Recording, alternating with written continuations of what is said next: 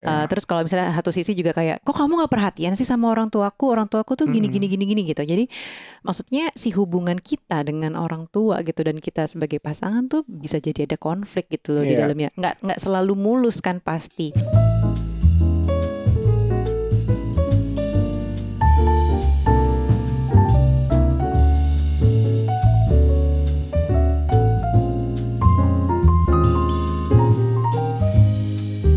Hai Bapak. Hai, Ibu, apa kabar? Baik baik. Gimana kabarnya? Sama surviving and baik dikit deh. Kamu gimana? eh kemarin seru ya. Eh, kemarin kita IG Iya, live. yes, Instagram Live di Parent Talk. Ah, Eh, yang ternyata ada request-request buatin dong podcastnya gitu. Iya. Oke deh. Jadi kita tuh ngobrolin apa kemarin di Instagram Live-nya Parent Talk? ngobrolin tentang beda zaman, beda biaya apa asuh, pola asuh. Beda zaman, beda gaya. Jadi kita ngomongin Kalau parenting harus kalian gitu. harus lihat mukanya Nuca di sini sekarang. Salah lagi. Jadi di situ tuh kita ngobrolin soal ya perbedaan pola asuh zaman dulu orang tua kita Iya. sama zaman kita sekarang. Mm-mm. Ini tuh bukan buat ngebandingin mana salah mana benar ya guys, tapi Iya. lebih ke oke zaman dulu kondisinya kayak gitu tuh kayak gimana gitu kan di orang tua kita dan di masa yang sekarang ini itu tuh ada kelebihan dan kekurangannya tuh kayak apa. Jadi kalau mau lihat eh, kayak apa waktu itu lihat di Instagram TV-nya Parent Talk itu ada bagian yang aku dan Aryo tuh di Instagram Live OMJ obrolan malam Jumat gitu. Nah, Gara-gara di situ, jadi itu kita ngebahas juga soal apa ya. Jadi jadi orang tua kita nih sebagai orang tua saat ini kita juga masih eh, statusnya adalah anak, ya kan? Betul. Anak dari orang tua kita Betul. gitu. Nah, eh, sebagai eh, anak juga kita jadi merasa bahwa mm, dengan orang tua kita yang sudah pensiunan saat ini, ya kan? Mm-mm. kita tuh ngerasa bahwa tanggungan kita bukan cuman di anak-anak kita. Tanggungan tuh dalam arti kayak tanggung jawab, terus kayak ya eh, Ini biaya juga. biaya juga mungkin Mm-mm. ada, tapi lebih ngecek juga gitu loh. Jadi fokus kita mungkin saat ini ya bukan cuman anak, tapi juga ada pasangan, ada orang tua kita atau mungkin ada sibling kita gitu yang memang Iya, perlu benar. diperhatikan lebih misalnya gitu ya. Nah, eh, ya kemarin tuh kita sempat share ya Bab ya, gimana kita sebagai anak gitu dan memandang orang tua kita saat ini. Hmm. Ya, ya gimana Tapi ya? Menurutmu em, kalau kita yang dialami orang tua ini itu ke pengalaman kita ada apa aja ya? Maksudnya yang kayak aku tahu sih orang tua aku ini misalnya dulu tuh bapakku ya terutama kan kerjanya kan lumayan keras gitu. Ya. Jam 6 pagi sampai jam 7 8 malam sampai rumah Eh, weekend pun Mm-mm. walaupun gak disuruh kerja dia selalu cari ada apa ya ketemuan orang yang selalu Kesibukan mensupport gitu ya? kerjaannya yang Ha-ha. gitu-gitu. Pokoknya intinya pengen sibuk terus, pengen berdaya. Terus tiba-tiba di umurnya yang sekarang udah di atas 60 itu merasa hampir 70, dia merasa ya pasti kan ada post power syndrome ya. Betul. Dari segi yang tidak yang dulunya aktif, punya Mm. kuasa terhadap mungkin bawahannya, terhadap kita anak-anaknya. Mm. Terus sekarang ya harus menghadapi bawahannya yang sudah mungkin lebih besar dan anak-anaknya udah jelas yang tambah besar juga sekarang Yang gitu. malah jadi kebalikannya jadi ngatur gitu nggak sih? Iya, malah jadi ngatur, malah kita yang ya otomatis secara umur kan penurunan kualitas kesehatan badannya sendiri kan udah pasti menurun dibanding sama yang kita mungkin di 30-an lebih sehat alhamdulillah gitu. Ya, Eh, kita iya. merasa kita khawat kekhawatiran kita ke orang tua tuh bikin kita ngatur gitu. Benar. Tapi kan orang tua kan ya gimana sih lo kan selama ini mungkin masih ada kayak gitu loh. Gue Iya. selama ini lo gue kasih tahu, gue kasih makan, gue yang lebih tahu. Tapi lo sekarang yang ngatur kasarnya mungkin begitu, which Benar, is benar. understandable Ini tuh sih. lebih kayak siklus hidup kali ya. Dulu Mm-mm. orang tua kita posisinya dia yang lebih powerful, Mm-mm. lebih punya otoritas buat ngatur kita gitu ya dan dia mungkin berkuasa juga di eh, pekerjaannya. Begitu Mm-mm. sekarang ya agak kebalikan secara udah pensiun juga dan Betul. ternyata memang aku pun juga merasakan nih teman-teman. Eh, padahal orang tua aku tuh eh, baru pensiun mungkin sekitar satu tahunan terakhir sih. Iya. Cuman maksudnya kerasa lah ketika sebelumnya nih eh, beliau kan aktif eh, kerja gitu ya terbang Iya. karena pilot dulunya. Terus mungkin sekarang jadi yang nggak punya terlalu kesibukan yang ini yang kesibukan yang seaktif dulu terus kayak mungkin eh, ritme ritme kerja dan kehidupan yang kayak dulu gitu ya. Terus yang kepikiran juga adalah soal kayak kesehatan mereka justru mungkin karena semakin berumur yang kita perhatikan lebih ke kesehatan karena ya gimana lagi ya eh, kayaknya itu yang paling matter saat ini apalagi di tengah pandemi ya kayak ngebayangin kalau sampai nih kenapa-napa covid itu tuh harus berbuat apa Iya. karena mungkin sebelumnya kan ditanggung nih semuanya dari kantor kan di Iya. provide lah eh, ada ini dan itu kayaknya sebagai anak pada saat eh, orang tuaku masih kerja tuh rasanya aku eh, hands off gitu dari mereka karena mereka kan punya penghasilan sendiri gitu tapi Hmm. begitu pensiun ini ya baru berasa lah memang harus hands on juga misalnya kayak keterlibatan keterlibatan kemarin ini ak- kita nih aku dan Aryo kan lumayan rutin untuk uh, medical check up. Terus kita juga ajak orang tua kita buat medical check up. Itu sebenarnya lebih kayak preventif sebelum mereka bener-bener sakit gitu ya. Iya. Setidaknya sekarang kita tahu mereka tuh lagi ada penyakit apa atau potensi penyakit apa gitu loh. Kita nggak pengen yang tiba-tiba shock, hah ada misalnya nih ada penyakit A gitu.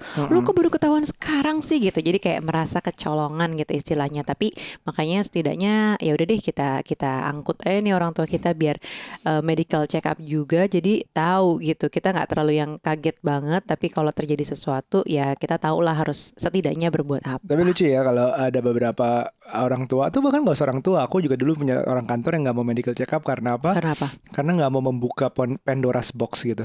Nggak mau tahu. Jadi ternyata, oh ternyata gue punya penyakit ini terus jadi banyak keterbatasan hidupnya. bener ini sama loh kayak mama aku mama aku tuh butuh usaha kayaknya hampir setahunan buat Betul. ngajakin mamaku medical check up tau nggak saking dia dia tuh menyadari bahwa hidupnya nggak sehat-sehat banget maunya makan apa aja paling senang makan gorengan, Gorengan. gitu ya terus kalau sama es teh manis demen banget jadi dia udah tahu nih ah, kayaknya nih hidup gue nih gak bener nih makanannya tapi eh, kalau diajakin medical check up nggak mau ah nggak mau nanti malah stres gitu ini pasti banyak juga nih teman-teman kalau mau ngajakin orang tuanya ke dokter atau medical check up pasti banyak yang nolak tuh nanti biasanya nggak boleh gara-gara ini makan ini, nanti nggak Iya. boleh makan itu. aduh nanti kepikiran malah jadi stres gitu udahlah nggak usah gitu wah Heeh. terus aku bilang nggak bisa kayak gitu nanti tuh malah jadi apa ya istilahnya lebih meribetkan kita karena kita nggak tahu apa-apa tiba-tiba sakit dar gitu kan Iya, setidaknya kalau kita tahu Iya. akhirnya sekarang misalnya kolesterol atau gula, asam urat Iya. segala macam angkanya tinggi, jadi turunin, turunin Iya. dengan hidup lebih sehat gitu Iya, gimana jadi ya. jadi a- bisa kita bantulah gitu ya Mm-mm. untuk eh, kita bikinin appointment sama dokter gizi lah,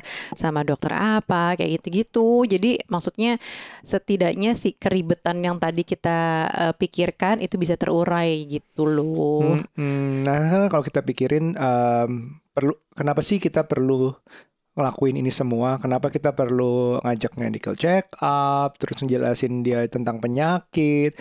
Istinya kita menolong atau membantu orang tua. Mm-mm, Menurut mm-mm. kamu kenapa?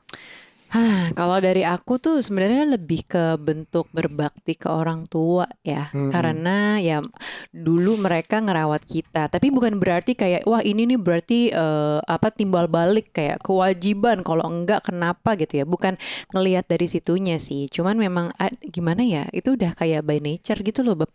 Ya ka- ketika sekarang kita yang lebih produktif dan Iya. lebih mapan ya pengennya sih ngerawat orang tua gitu. Lebih kayak Iya. gitu sama mungkin ketika dulu mereka merasa lebih mapan ya merawat kita yang belum tahu apa-apa gitu Iya, sih. mungkin pada dasarnya um, dasarnya banget adalah hubungan keluarga ya, darah daging atau walaupun enggak tapi mereka menghidupi Mm-mm. kita.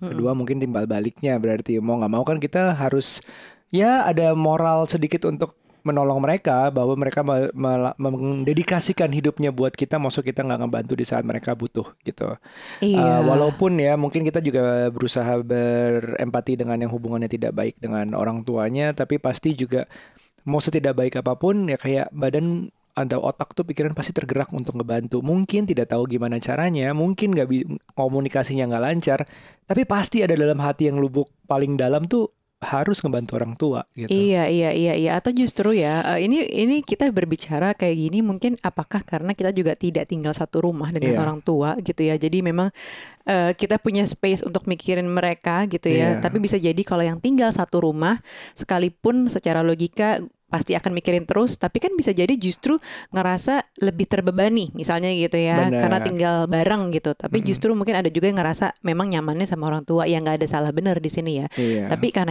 kalau aku dan Aryo kan kita tinggal sendiri nih dari sejak menikah. Jadi ya kita punya space, punya apa ya kapasitas buat lebih mikirin secara objektif gitu loh. Bukan yang kayak apa ya baper atau apa gitu-gitu. Jadi ya Ada yang lucu deh kemarin tweet, Kenapa? tweet aku baca sebenarnya tweetnya sarkas tapi tapi dibacanya orang pada serius pada pada debat segala macam. kenapa? Tweetnya bilang, duh tinggal sama orang tua tuh selalu nggak nyaman ya, tinggal apalagi tinggal sama mertua gini. Apa apa gue sewa kontrakan aja ya pindahin mereka ke kontrakan. Terus yang pada pada ngebahas, eh tinggal sama orang tua tuh pahala gitu segala macam. Terus ada juga lagi yang ngebahas, "Eh, mas yang ada kalau kamu yang ke kontrakan aja segala macam. ya, Serius ya ya? itu bercanda. Iya, mungkin tinggal sama orang tua memang bisa menjadi membuat pilihannya agak bercabang gitu. Jadi ya baru mau mikirin mereka terus di tempat ada masalah lagi, ada Iya. ada gagal komunikasi misalnya. Iya ya, dan itu semua pilihan sih dan eh, selalu ada konsekuensi dari pilihan ya. Kayak Mm-mm, kita gini benar. kan memang memilih dari awal tuh untuk eh, apa namanya keluar dari rumah masing-masing Mm-mm. gitu. Kita pengen satu keluarga ya sendiri gitu Mm-mm, dan eh, mm-mm. memang ada konsekuensinya juga. Ya teman-teman yang tinggal sama orang tuanya juga pasti ada konsekuensinya gitu sih. Nah, eh, apa namanya menurut kamu nih tadi kayak ngerawat orang tua gitu ya. Mm-mm. Itu kan kayak part of uh, part of our life gitu saat Mm-mm. ini gitu ya. Mm-mm. Karena memang uh, kedua belah pihak nih keluarga kita ya udah pensiun gitu ya. Beda lah sama zaman dulu. Nah, tapi uh, kita kan juga punya anak yang perlu dirawat gitu. Nah, kayak Ah. bagi-bagi fokusnya tuh gimana gitu. Orang tua lagi sakit nih, misalnya kayak orang tua kamu nih bab lagi sakit Iya. kan. Terus kamu masih punya anak, Ah, terus kita punya kehidupan real life yang kamu kerja, terus kita juga punya dinamika relationship sebagai pasangan juga kayak gitu-gitu. Iya. Ya memang nggak gampang sih. Itu Tapi menurut sulit kamu gimana? banget, sulit banget. Eh, kita sendiri pengen punya waktu sendiri tentunya sama pasangan segala macam. Plus Hmm. juga mikirin anak ya. Ya kalau aku sih berusaha eh, imbang tapi urutannya tetap prioritasnya adalah tetap eh, keluarga aku yang ada anaknya gitu. Hmm. Jadi aku makannya gimana, pasanganku dan anak-anak. Baru tetap membagi at the same time bikin tabungan atau bikin ta- investasi, bayarin proteksi misalnya itu juga bisa uh, dibajetin gitu, udah dibagi-bagi. Tapi susah, tapi susah memang. Memang setiap orang keadaannya akan berbeda-beda, nggak akan segampang itu. Tergantung pendapatannya apa, Mhm. kadang-kadang tergantung fokusnya ke mana, bahkan juga tergantung hubungannya dengan orang, Orang tuanya. tua. Jadi kayak uh, clouded the judgment gitu, seolah Iya.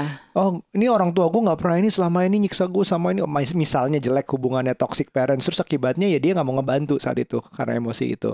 Iya. itu bisa jadi ya kita nggak bilang salah kita berusaha mengerti memang setiap orang masalahnya beda-beda. Kita nggak tahu apa yang dialamin waktu kecil mungkin segala macam orang tuanya ke mana bisa jadi. Tapi ya memang harus dibajetin sih harus diikut-ikut dibantu segala macam Oh. kalau aku kalau kamu menurut kamu gimana caranya gimana bagi-baginya Jujur sih, aku juga bingung. Tapi aku berusaha eh, punya pos sih memang buat orang tua. Jadi Mm-mm. maksudnya mungkin bukan yang aku kasih setiap bulan harus berapa, tapi apa pun yang mereka minta, aku coba kasih gitu loh. Jadi aku provide Hmm. once mereka minta sesuatu atau justru eh, adalah yang sifatnya kayak entertainment gitu. Misalnya Hmm. eh, kayak kita nih mau liburan atau kita tuh kalau liburan suka ngajak orang tua Iya. juga. Jadi eh, apa namanya kesenangan kita, kita tuh pengen melibatkan orang tua kita juga. Gitu sih Iya. kita be- berusaha selalu kayak gitu ya. Iya, kalau mereka minta cucu lagi gimana? Nah itu yang budgetnya belum dihitung kalau itu.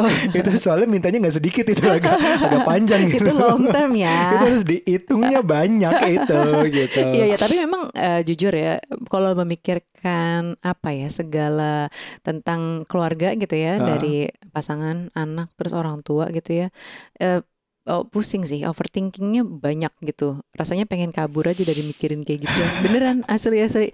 Kalau anak sesuatu yang masih bisa kita kontrol rasanya ya. Iya. Maksudnya karena mereka masih kecil, terus masih tinggal di rumah kita, mereka masih akan sangat tergantung sama kita. Jadi secara kontrol tuh kita masih bisa dapat banget.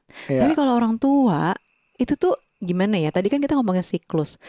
Ini tuh orang tua kita di dalam siklus yang mungkin pertama masih banyak denialnya. Mm-mm. Kedua nggak mau diatur secara status kita adalah anak gitu ya dari dia. Dan Pasti dia ngerasa anak tuh tetap bagaimanapun lebih kecil dari mereka. Iya. Terus ketiga ya su- ya itu sulit dibilanginnya itu sih. Nah, Karena siklusnya kan eh, katanya orang tua kalau udah semakin tua banget lama-lama jadi kayak bayi lagi. Itu yang Tapi ada bedanya adalah bayi itu mulai dari nol gitu. Iya. Nol ke ada 1, 2, 3, 4, 5, 6. Misalnya udah 40 turun lagi ke 39, 38 gitu-gitu.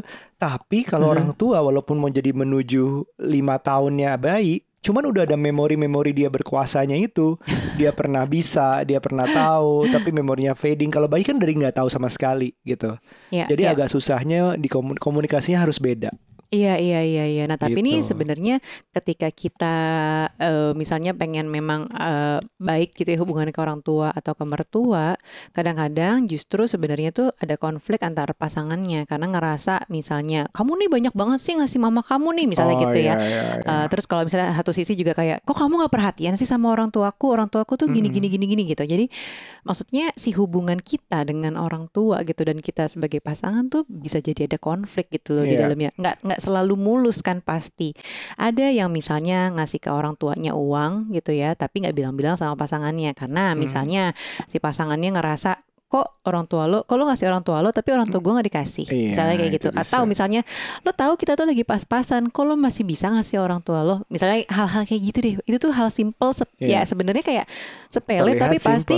Nggak sepele kalau buat pasangan gitu benar. loh. Jadi eh, banyak ya. Jadi bukan cuma soal ngerawat orang tua kita atau mertua kita gimana, tapi yang ngerawat si pernikahan si kita sama pasangan ini loh yang bisa jadi masalah juga gitu. Menurutku ya. Right. Jadi kalau em, aku pikirnya komunikasi dari antara pasangan itu penting. Jadi kalau setiap orang mau bilang bahwa apakah harus ngasih orang tuanya berapa, belum tentu harus ngasih orang tuanya. Siapa tahu orang tuanya nggak butuh. Mm-mm. Siapa tahu salah satu dari orang tua suami atau istri cuma satu yang butuh. Siapa tahu dua-duanya butuh. Nah, kombinasi-kombinasi segala macam keadaan itu yang bikin komunikasi jadi seninya sih. Iya. Jadi kita menyesuaikan keadaannya seperti apa dan berapanya. Makanya itu jauh lebih penting. Eh, begitu sudah menikah, menurutku kan sudah memutuskan untuk memulai hidup baru sendiri gitu. Jadi Iya. kita bukan em, orang tua kita lagi. Eh, kita masih hormat, masih sayang sama orang tua, tapi kita udah full eh, grown man dengan lo berani menikah dan akhirnya nanti misalnya punya anak, ya it's your call gitu. It's your call and your spouse karena spouse lo yang lo tentukan, yang lo pilih sendiri. Mudah-mudahan yang lo pilih sendiri ya. Iya, iya, iya, iya. Terus ya dengan dia kita harus menentukan. Jadi kasarnya gue mau bilang bahwa ya prioritasnya ada di pasangan, komunikasi di pasangan dulu. Nah itu yang harus dikuatkan. Tapi itu juga perlu dari awal loh sebelum nikah, Iya, ya sebelum kan? nikah, betul. Nanti kita Ha-ha. akan gimana nih sama orang tua kita itu perlu dibicarakan. Jangan ngomongin pas udah nikah Betul. terus kayak udah tahu kekurangannya masing-masing jadinya tuh bisa jadi konflik gitu sih Iya, menurutku. makanya salah satu podcast kita sebelumnya pernah ngomongin bahwa uh, bibit bebet bobot tuh penting untuk dibicarakan Iya, sebelum benar. nikah. Orang tuanya tuh kayak gimana karakternya, kita mau Iya. tinggal di mana nanti segala macam tuh diomongin sebelum nikah. Nah itu penting. Itu tujuannya adalah untuk itu. Nanti begitu sudah menikah, everything is prioritized on you di Mhm, diri mhm. sendiri dan keluarga kita yang utama ini yang istri dan anak. Dan dan termasuk komunikasi gimana cara ngomongnya tentang orang tua gitu. Mau dikasih berapa, jangka waktunya apa, dikasih apa enggak, Iya. kita bayarin apanya, tinggal di mana, adakah yang harus kita bantu gitu-gitu loh. Misalnya mungkin bantunya bukan ngasih uang ya, misalnya bantu ngurus kalau sakit, misalnya Hmm. bantu um, providing tempat tinggal bahkan orang tua yang pindah ke kita. Nah itu dibicarakan gitu loh. Uh, komunikasi itu jadi penting. Iya, iya, itu Kalau- sangat penting Dan sih. menurutku. boundariesnya. Eh, Uh, uh, benar. boundaries seperti yang paling dasar adalah tinggal ya. Iya, Kalau bisa. misalnya. uh, uh, Sama itu ya soal tanggungan. Jadi Mm-mm. maksudnya seberapa involve kita dalam apa ya kayak problematika si keluarga orang tua kita gitu dan mm-mm. dan keluarga sih. Karena kan aku ya aku punya keluarga nih kayak orang tuaku dan sibling. Kamu Mm-mm. juga gitu gitu kan yang mungkin ada hal-hal yang sensitif yang ya itu antara yang perlu di-share ke pasangan dan mana yang tidak. Tapi Mm. rasanya ya harusnya sih ya cerita ya kalau Iya. misalnya memang ada masalah di dalamnya gitu. Jadi Iya. nggak kayak tebak-nebak yang akhirnya malah jadi konflik panjang sih. Iya. Tapi kayak boundaries gini juga bab. Eh, kita kan kemarin ngajak orang tua kita buat medical check up gitu misalnya ya. Mm-mm. Jadi kita tahu tuh eh, apa sih penyakit dan juga potensi penyakitnya Iya, mereka gitu ya setidaknya. Sama kita juga ya entah ini cross eh, boundaries atau enggak, tapi kita berusaha mereview kayak polis asuransi yang mereka punya Iya. gitu ya. Sama kayak kita sempat bahas juga kayak kamu gitu ya, Bab, yang sama orang tua kamu ada hutangnya di mana aja Mm-mm. gitu. Itu karena ah, ah, pikiran kita eh, ya if something bad happen gitu ke mereka ya, nih amit-amit ya ada meninggal atau ada Kenapa gitu ya? Mm-mm. Kita tuh yang kita adalah orang pertama yang mungkin akan harus ikutan apa ya menyelesaikan gitu loh. Padahal kita nggak secara legal memang kita tahu, Iya. tapi secara moral tuh secara batin tuh kayaknya nggak bisa. Misalnya ya kita harus selesaikan apa pun yang Iya. mereka hutangkan. mereka ada hutang, mereka ada masalah sama orang, atau misalnya sesimpel kalau sakit nih berarti tanggungan siapa nih? Apakah Hmm, mereka sudah tercover asuransi atau belum? Terus apakah kita yang harus menanggung? Kalau memang kita yang harus Iya. menanggung, kita pikirkan kan ada pos sendiri atau justru kita yang memprovide atau bayarin mereka buat terproteksi gitu Hmm. asuransi atau gimana? Kayak gitu-gitulah. Jadi eh, boundariesnya itu perlu di set memang perlu di set tapi kalau kita mau involve dalam hal-hal kayak gitu sih pasti Iya. buat orang tua juga akan ngerasa ngapain sih nanya-nanya nanya-nanya Iya. utang gue pasti ada malunya aku rasa ya betul. namanya juga orang betul. tua Nah, itu ya itu susah kan? sih. Harus harus pelan-pelan, harus dibangun komunikasinya udah kuat juga hubungan baik itu baru memudahkan untuk terbuka. Iya, tapi begitu udah terbuka justru lebih enak gitu boundariesnya, Ah, benar, ya kan? Oh oke, berarti lo ada utang ya. Jadi kalau once lo kenapa-napa, ada yang tagihan datang atau ada apa, jadi kita tahu gitu harus Mm-mm. gimana. Benar. Jadi uh, fokusnya itu ya yang Nucha bilang pada solusi. Jadi iya, kalau dia punya utang, solusinya adalah ya udah nanti kita bayar pelan-pelan. Gimana? Mungkin nggak harus sekaligus, kita harus cicil utangnya, tapi kita selesaikan sebagai keluarga. Entah itu hubungannya pernah gimana, tapi solusinya dulu diutamakan fokusnya kepada ke situ. Solusi misalnya eh, hal lain kayak medical check up. Oh, ternyata sakit ini. Berarti kita harus mempersiapkan eh, makan makan sehat, kehidupan sehatnya gimana. Nah, itu solusinya. Ya hal-hal yang merupakan solusi ya difokuskan. Itu yang tujuannya. Nah, yang kita bisa lakukan sebenarnya misalnya em, selain kita bisa kalau hubungannya eh, kita bisa kalau hubungannya baik kita bisa ngobrol tadi tentang utang tentang tanggungan segala macam. Terus kita bisa ngajak MCU uh, medical check up terus begitu tahu dia udah jelas medical check up keadaannya apa salah satunya yang bisa kita lakukan adalah uh, ya udah mungkin udah udah umur segi- segitu udah nggak kerja berarti nggak ada nggak ada proteksi lagi dari kantornya kita yang bikinin iya sampai kita atau nggak aku dan Aryo kan kalau teman-teman sempat Mm-mm. dengar dan lihat di Instagram kita yang kita Mm-mm. lagi proses bangun rumah nih saat ini, Heeh. itu tuh kita mempertimbangkan loh untuk kalau orang tua kita ada yang tinggal sama kita nantinya karena mm-mm. kalau di rumah yang kita saat ini nih yang kita masih tinggalin sekarang rasanya kurang memungkinkan gitu Kecil, karena mm. kurang lah secara space tapi Mm-mm. makanya kenapa kita juga berniat pindah terus memikirkan secara arsitektur ada ruangan yang memang eh, akan apa ya mungkin secara long term gitu ya akan Iya. ditinggali oleh orang tua kita Jadi gitu kita kita udah tuh- sampai kepikiran sampai ke situ bahkan gitu mikirin sampai kita bikin di lantai bawah nggak mungkin di lantai atas naik naik tangga segala macam Iya, Sampai kita pikirkan juga kalau misalnya mereka nggak mau tinggal di rumah kita, tapi pengennya yang deket rumah kita, kita tuh memikirkan,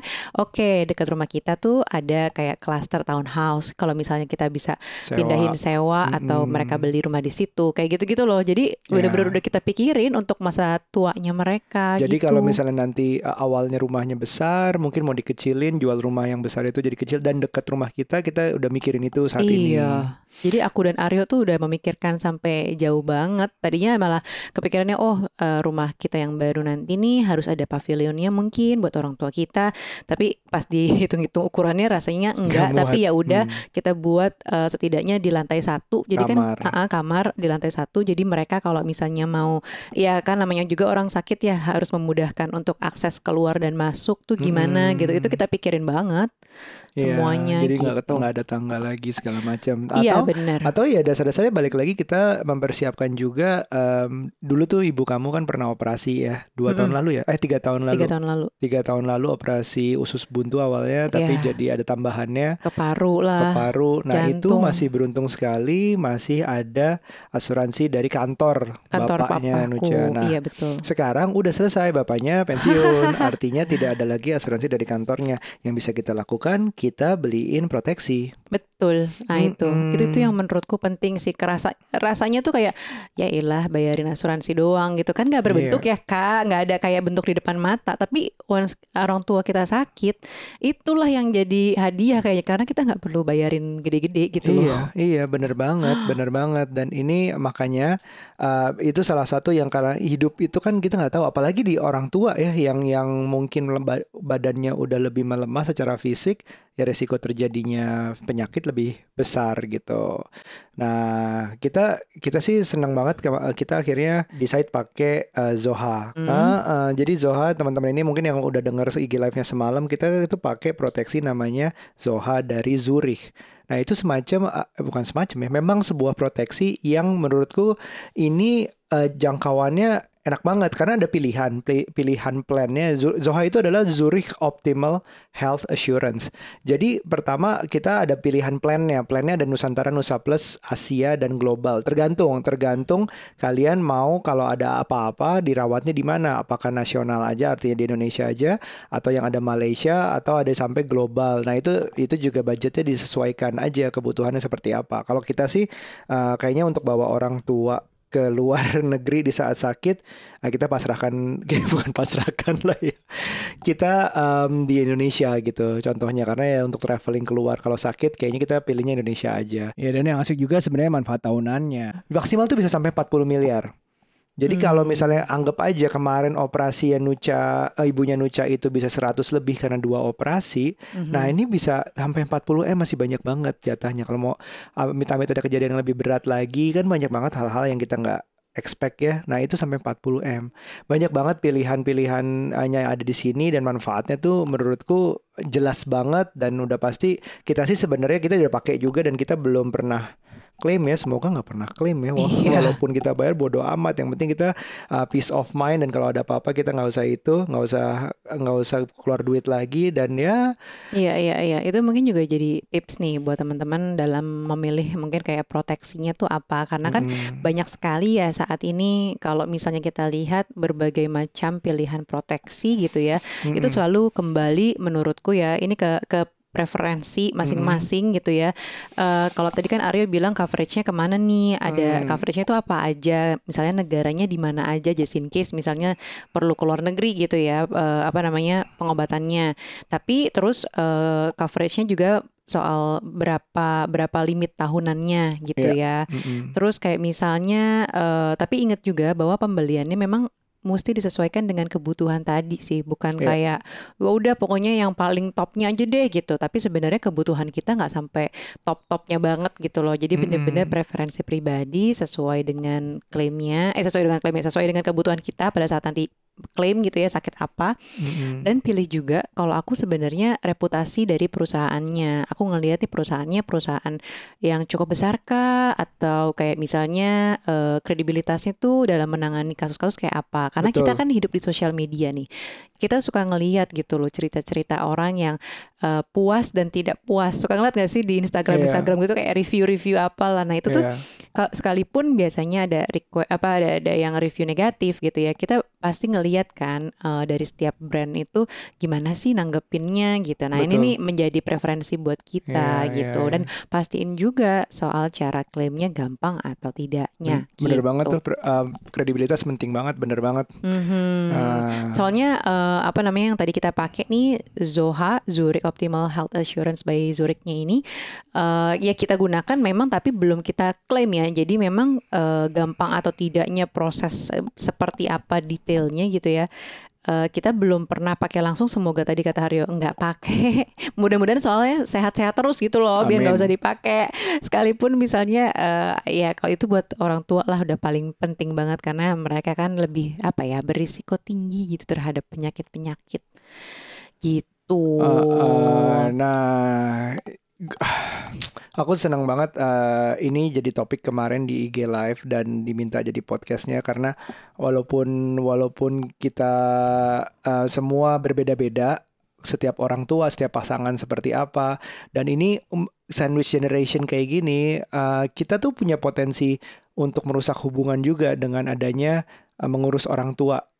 Mm-hmm. Potensi ya, nggak pasti merusak hubungan dan ini benar-benar harus di kuatkan komunikasinya, dikuatkan hubungan kitanya biar nggak sampai jadi merusak. Mhm. Ko- komunikasi antar kita tadi yang kita obrolin boundaries gimana akhirnya nggak mengganggu gimana set uh, fokus pada solusi itu itu penting banget sih bahkan kalau misalnya nggak bisa selesaiin ini berdua aja Mm-mm. konsultasikan ke your your routine check up to marriage counselor kita udah sering kali bahas bahwa ya ke marriage counselor itu bukan cuma kalau ada masalah tapi bisa setahun sekali bisa enam bulan sekali. Nah mumpung lagi ke sana obrolin nih tentang orang tua. Kan mungkin sebelum sebelum menjadi masalah kita bisa obrolin eh aku lagi ada concern ini orang tua aku sakit. Nah itu kan sebenarnya bukan masalah marriage kita ya tapi lebih ke arah kayak ini potensi nih gimana nih nanti pas bayarin? It's a long term it's a long term disease yang mungkin paliatif yang mungkin harus diurus dan ada biayanya makin naik. Nah gimana? Kita nggak bisa menemukan masalah ya obrolin eh kita nggak punya nggak bisa menemukan solusinya obrolin sama pasangannya bareng marriage counselor tadi. Betul, betul, betul, betul. Nah, kalau kita udah sibuk-sibuk ngerawat orang tua, jangan lupa ya kita juga punya apa ya kewajiban buat ngerawat pasangan kita, ngerawat anak juga. Hmm. Jadi energinya tuh harus dibagi-bagi sih menurutku. Iya. Gitu, energi, kesabaran, eh, semua keuangan, ya kan. Eh, Sebenarnya gini, kalau generasi sandwich ya, aku ngeliatnya bukan sesuatu yang wah kita nih terbebani banget gitu ya. Itu tuh Mm-mm. Ya tetap kembali ke bahwa menjadi generasi sandwich adalah sebuah fase. Ya itu makanya kenapa ada yang bilang kan adulting is hard gitu. Iya, iya. Tapi ya parenting is way harder sih menurutku. Aku ingat jadi ingat aku pernah cerita sedikit ke marriage counselor kita. Mm-mm, Bahkan aku siapin waktu sendiri eh, nggak sama kamu mm-mm, karena aku eh, membicarakan tentang orang tuaku gitu. mm-mm. Jadi bla bla bla intinya satu hal yang aku nggak akan disclose detailnya tapi salah satu hal yang dia aku ingat dia ngomongin adalah eh, menolong orang tua tuh berkah kok gitu. Hmm. Sederhana banget, sederhana dan kayaknya klise sebenarnya waktu aku dengar. Iya. Tapi begitu aku pikirin-pikirin lagi, ya mungkin berkah ya. Mungkin gua nggak akan tahu gunanya sekarang. Mungkin gua nggak akan em, sadar bahwa itu berkah sekarang. Mm-mm. Tapi gue yakinnya suatu saat sih, karena aku melihat ibuku, ibuku menolong orang tuanya sampai akhir hayatnya Hmm. dan eh, seperti mendapat berkahnya juga gitu menurutku jadi rezeki sih nggak ada habisnya Eh, lebih karena karena salah satunya itu. Ini ini mungkin believe it or not mungkin beda ya perlu perlu hati yang lumayan besar dan eh, tahan banting ya untuk untuk jalanin itu semua. Dan semoga berkah buat kalian semua juga yang menolong orang tuanya. Yes, dan ini buat teman-teman yang tadi penasaran dengan eh, proteksi pilihan kita, Zoha by Zurich bisa langsung lihat aja di Instagramnya Zurich ya, at Mm-mm. Zurich ID. Nanti Aryo akan bantu tuliskan juga di, Di kolom deskripsi. deskripsi. Oke? Alright, thank you teman-teman semua yang sudah mendengarkan. Senang banget bisa berbagi ini ke kalian semua. Sampai ketemu di episode berikutnya. Bye.